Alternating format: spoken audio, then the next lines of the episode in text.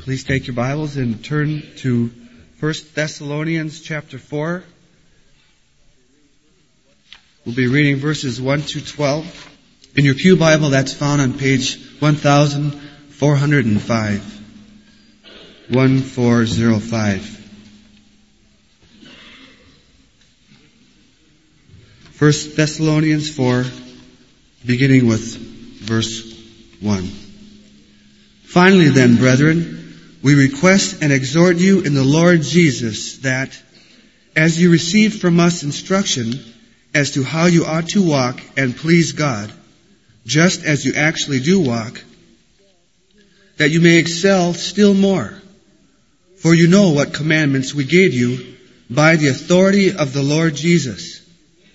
For this is the will of God, your sanctification, that is, that you abstain from sexual immorality, that each of you know how to possess his own vessel in sanctification and honor, not in lustful passion, like the Gentiles who do not know God, and that no man transgress and defraud his brother in the matter, because the Lord is the avenger in all these things, just as we also told you before, and solemnly warned you for God has not called us for the purpose of impurity, but in sanctification.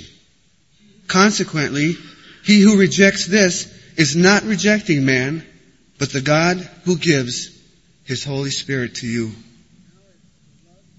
Now as to the love of the brethren, you have no need for anyone to write to you, for you yourselves are taught by God to love one another. For indeed, you do practice it toward all the brethren who are in all Macedonia. But we urge you, brethren, to excel still more and to make it your ambition to lead a quiet life and attend to your own business and work with your hands, just as we commanded you, so that you may behave properly toward outsiders and not be in any need.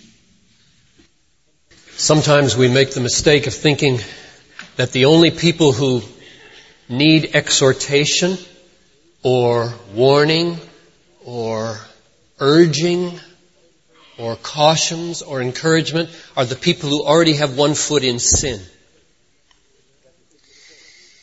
That's a big mistake. We think that if a person is doing well, that the only thing he needs is perhaps praise, commendation, or maybe he doesn't need anything at all from us. It's a mistake. Experience teaches us that it's a mistake, and this scripture teaches us that it's a mistake. Every believer, no matter how poorly or how well things are going, needs exhortation, encouragement, warnings, cautions, urgings, stirrings up, inspiration. I was on the phone yesterday morning with a friend in the LA area who told me of another pastor, 31 years in the ministry, President Reagan's pastor, one of the most foremost Presbyterian churches in the LA area is now out of the ministry because of sexual misconduct. Again. My friend on the phone said, John, I don't think it would have happened. It was all over the LA Times yesterday. I don't think it would have happened if he was in a small group of men who had held him more closely accountable. But we Americans, or I perhaps should say we humans, we don't like anybody stepping into our soul space and calling us to account and encouraging us and exhorting us as though everything weren't going perfectly when they look like they're going perfectly. It's not a biblical approach to reserve exhortations, warnings, cautions, encouragements only for people who already have one foot in sin. That's not the biblical way. The biblical way is day after day for all saints to exhort all saints to press on and to be vigilant And that's evident in this text in two places. Let me show you both of them. Number one is in verse one. Finally then, brethren, we request and exhort you in the Lord Jesus that as you receive from us instruction as to how you ought to walk and please God, just as you actually do walk, that you may excel still more. Now notice two phrases. Notice the phrase, just as you actually do walk. This is a good church. These people are walking in the way that pleases God. And Paul did not infer, therefore they don't need a letter. Therefore I don't need to exhort them. That's not his inference. His inference is that you may excel still more. That word is not prompted by a failing church. It's prompted by a successful church. Successful saints need to be exhorted day after day that they might, to use Paul's words, excel more and more. It's the moreness of our excelling that guards us from self-satisfaction and the numbing effect of success. Here's the second example, chapter 4, verse 9 and 10. Now as, as to the love of the brethren, you have no need for anyone to write you, for you yourselves are taught by God to love one another. For indeed, you do practice it toward all the brethren who are in all Macedonia. But we urge you, brethren, to excel still more. If someone is living so close to God that you know that you can say of them with honesty, God teaches them. They hardly need a man. God teaches them. They're in so tune with God, He's their teacher, not Pastor John, not their Sunday school teacher. God teaches them. And if that person is so abounding in love that not just this church, but the whole area knows of their love, that person should be exhorted. That person should be warned. That person should be cautioned. That person should be said, press on, brother. Excel. Don't be satisfied. So do not make the mistake thinking that, oh, she's doing well. I would be presumptuous to exhort her. He's the pastor. I would be presumptuous to query him about his sex life or about his relation to his wife or how it's going with his children or how he's handling his money. Do not fall into the worldly trap that only reads from the outside and says, well, this church is so successful, it needs no exhortation from the Lord. This Sunday school teacher doesn't need anything, I need exhortation. Let us not fall into that mistake. Let us rather be like Paul. Verse 1, you are walking in a way to please God. Therefore, excel still more. Verse 9 or 10. You are loving as those who are taught by God. Therefore, excel still more. It is not true that the only people that need to be exhorted are those who have a foot in sin already. In fact, Hebrews 3:12 puts it like this. Take care, brethren, lest there be in any one of you an evil heart of unbelief, but encourage one another day after day, lest there be in you an evil heart of unbelief and anyone be hardened by the deceitfulness of sin. No one has run the race so long or so well, not even 31 years in the pastorate, that he can do without being held accountable and being exhorted day in and day out to press on and advance in holiness. It is the advancing that is the safety. Self-satisfaction is deadly for every saint. And therefore some of the most advanced, evidently, are in the greatest danger. This is a model now in verse 1, as I see it, a model for exhortation and accountability in Bethlehem Baptist Church, especially in our small groups, for how the church covenant may be applied to each other in daily accountability. What I want to do is take verse 1 and show you four features, four characteristics of a model of exhortation and accountability that I think applies beautifully to our small groups and enables us to take the church covenant and use it to help each other grow and excel still more. Here's feature number one. There is a way to walk to please God. That's, that's it. That's my first point. There is a way to walk to please God. By implication, there's a way to walk that does not please God. Now I'm just not sure that everybody believes that today. I hear so much talk about unconditionality that I wonder, hmm, do they really believe you can displease God by living a certain way? That God can frown? Well, God can frown. God can be displeased and God can discipline and God can even take the life of His saints lest they be destroyed, 1 Corinthians 11 says. There is a way to walk that pleases God. Right in the middle of verse 1. How you ought to walk and to please God. That's number one. Number two. The Thessalonians had received that. They had accepted that. And were making good headway in it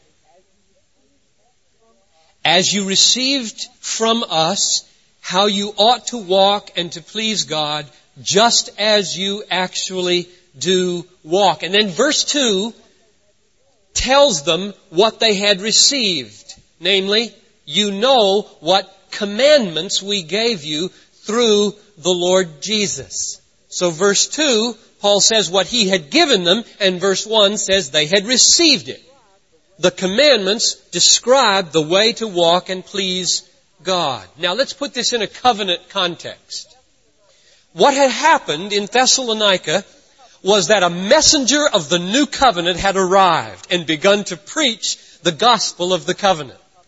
And when you preach the gospel of the covenant, you exalt a, a, sovereign, initiative-taking God who sends His Son into the world to die for sinners, and then He holds out covenant terms to the world. And you may reject those terms and perish, or you may receive the terms and live. And the terms of the covenant are faith in Jesus Christ as Lord and Savior. And these, these Thessalonians had received the covenant. And Paul then had filled up the way of the covenant, the life of the covenant. He had in effect given them a church covenant. He had said, here is the way to walk and to please God. Here are commandments that the Lord Jesus gave from the Sermon on the Mount and from the Old Testament. Walk in these and you will please Him and you will confirm your participation in the covenant by faith. So verse 2 says that Paul had given commandments. Verse 1 says they had received those commandments. And do you remember what we've been stressing as the very heart and uniqueness of the new covenant? The heart and the uniqueness of the new covenant is God will write the law upon your hearts. God will circumcise your heart. God will put His Spirit within you and cause you to walk in His statutes. Have you seen that in this text? Did anybody notice that? Verse 9.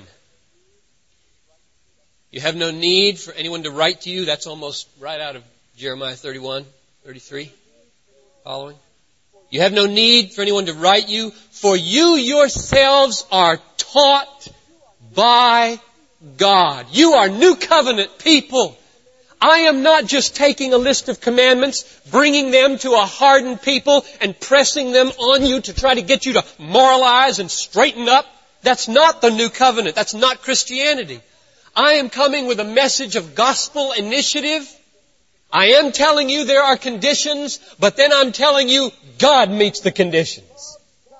If the condition is love, God teaches you to love. If it's holiness, God teaches you to be holy. If it's chastity, God gives chastity.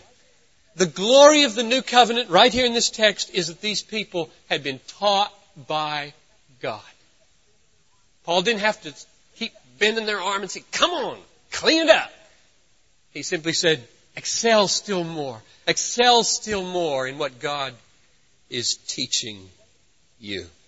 And so the second feature of this model of exhortation and accountability at Bethlehem is first, there is a way to live that pleases God, and now secondly, we must receive that way and receive it in a new covenant way by faith in Jesus Christ and confidence that God is the teacher and the enabler of the commandments that come. Number three, third feature of this model of exhortation and accountability. Paul requests and exhorts them. The verse begins that way, verse 1. Finally, brethren, we request and exhort you in the Lord Jesus. Now that's what God wants us to do at Bethlehem. He doesn't want us to say, oh, God does the teaching, fine. We don't need small groups and we don't need to talk to each other even. God's doing it, fine. That's just not the biblical response to God's doing it. The biblical response is exhort, request, urge, warn. Why? Because I planted, Apollos watered, and God gives the increase. In other words, to say that God gives the increase doesn't mean you don't need a plant. To say that God gives the increase doesn't mean you don't need a water. To say that God teaches love doesn't mean I don't need to teach love. God teaches love in this church through me and through you to each other in small groups. It is not either or. God uniquely liberates and transforms and enables us to respond to the word that comes through a friend in a small group who says, are you loving? How are you doing? Are you struggling? Can I pray for you? Is your attitude right on this issue?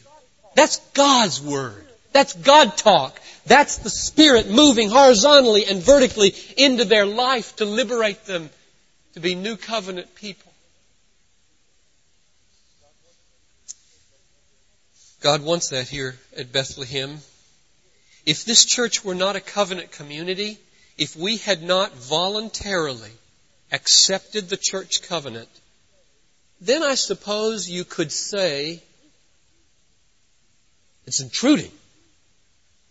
Somebody asked me how I'm doing in my family devotions or in my evangelism or in my sex life or in my money. That's intruding. But it's not intruding if you have voluntarily taken on the covenant, which is what it means to be a church. Instead, far from being intruding, it is love. It is faithfulness. It is loyalty to one another. The fourth and final feature of this model of exhortation and accountability is at the end of the verse, that you may excel still more and more. The aim of our mutual exhortation, the aim of our requesting is that we might press on and excel and grow in our covenant fulfillment. You received this from the beginning. He's not coming with new commandments here. He, they received the covenant at the beginning. Paul calls it in Romans 6:17.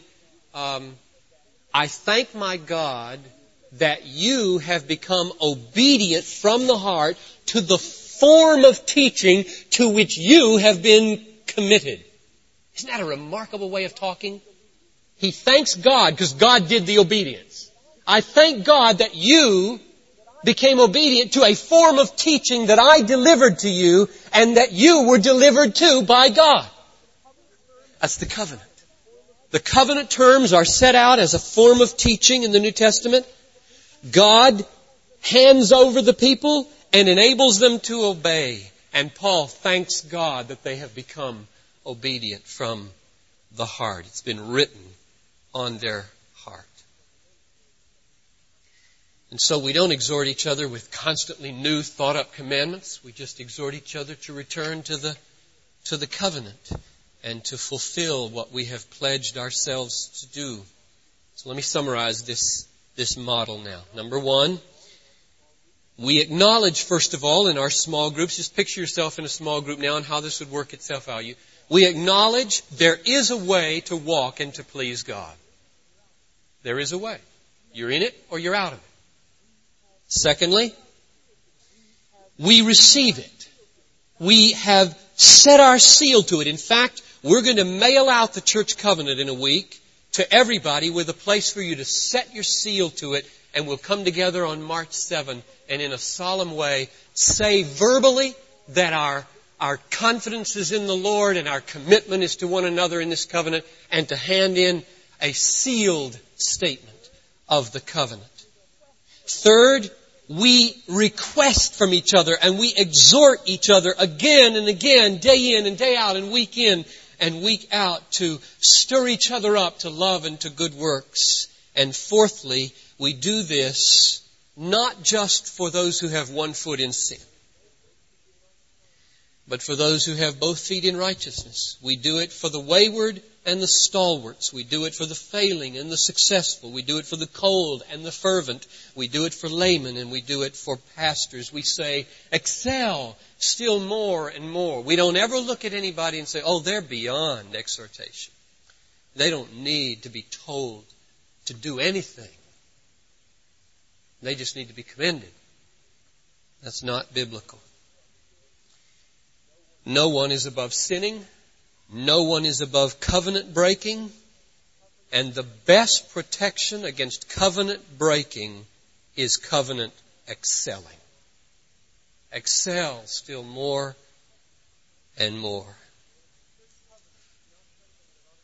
The church covenant is not something that ought to be read once a quarter maybe and then forgotten. The church covenant is something that ought to be woven into the life of our church, right down into our small groups, and used week in and week out to ask each other how we're growing and how we're doing. Now, let me close with a few examples from paragraph 3 on the back of your worship folder in the covenant.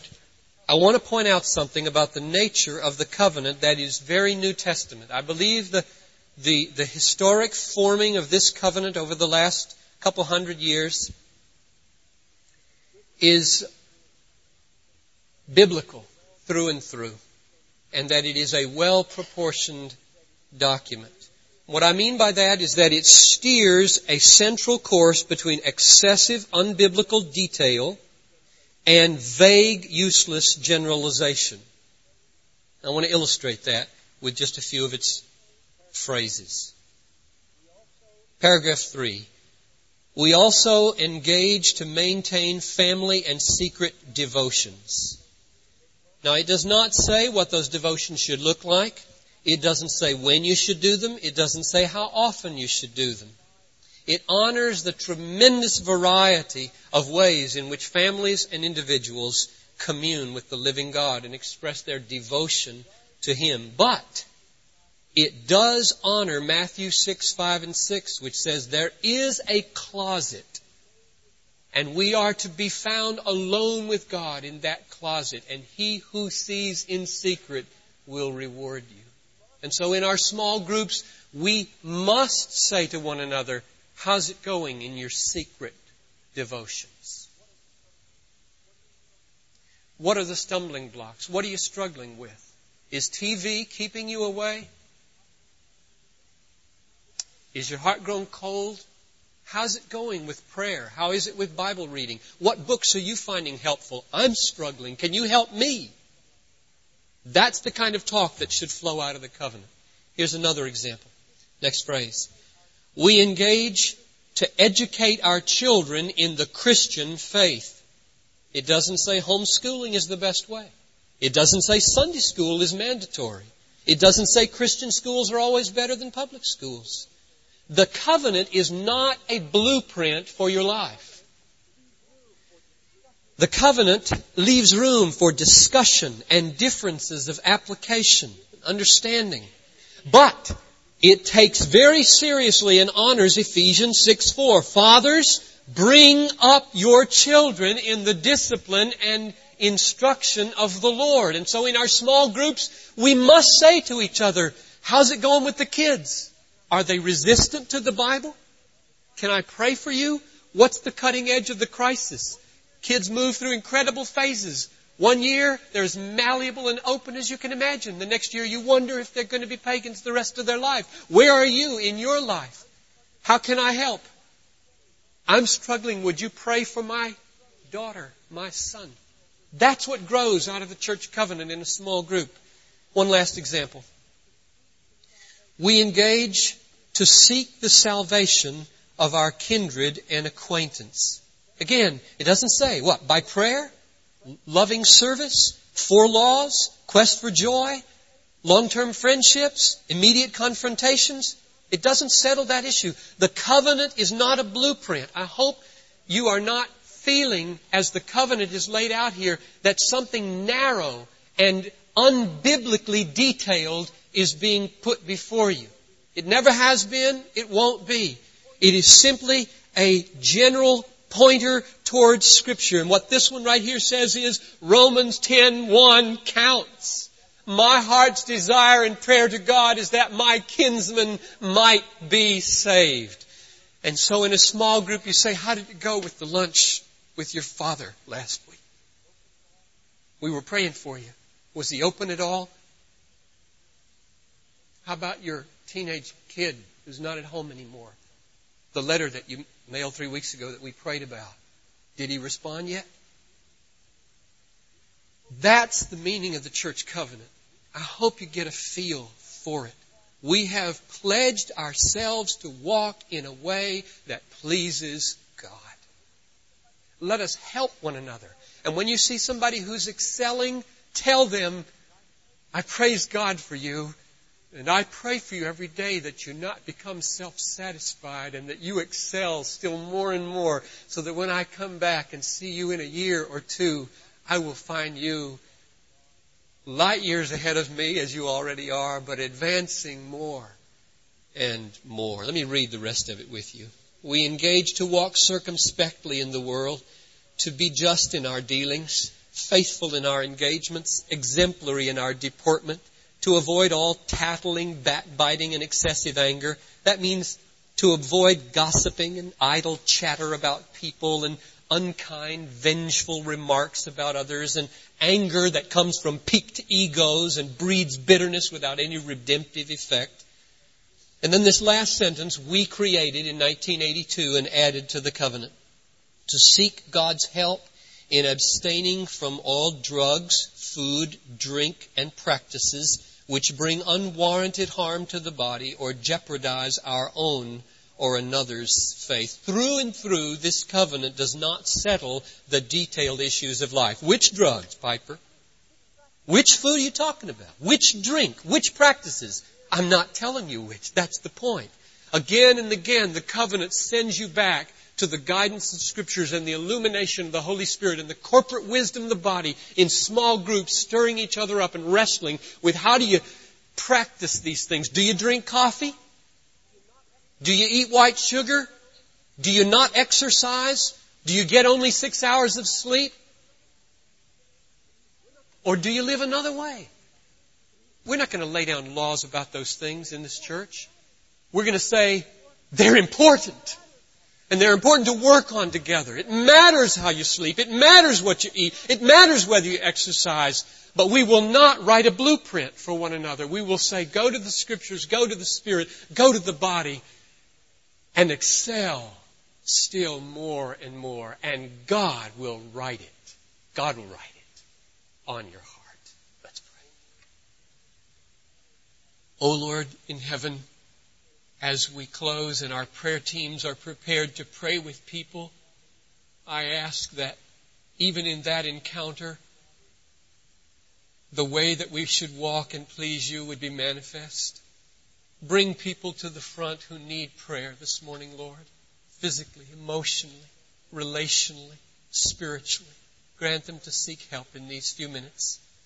And Lord, teach us what it means to be bound together in covenant not in picky, excessive detail, but rather in broad, deep, profound commitments to the way of Scripture that calls us into fellowship with you and Christlikeness and gives us the ability because you write it on our hearts. And all the people said, Amen.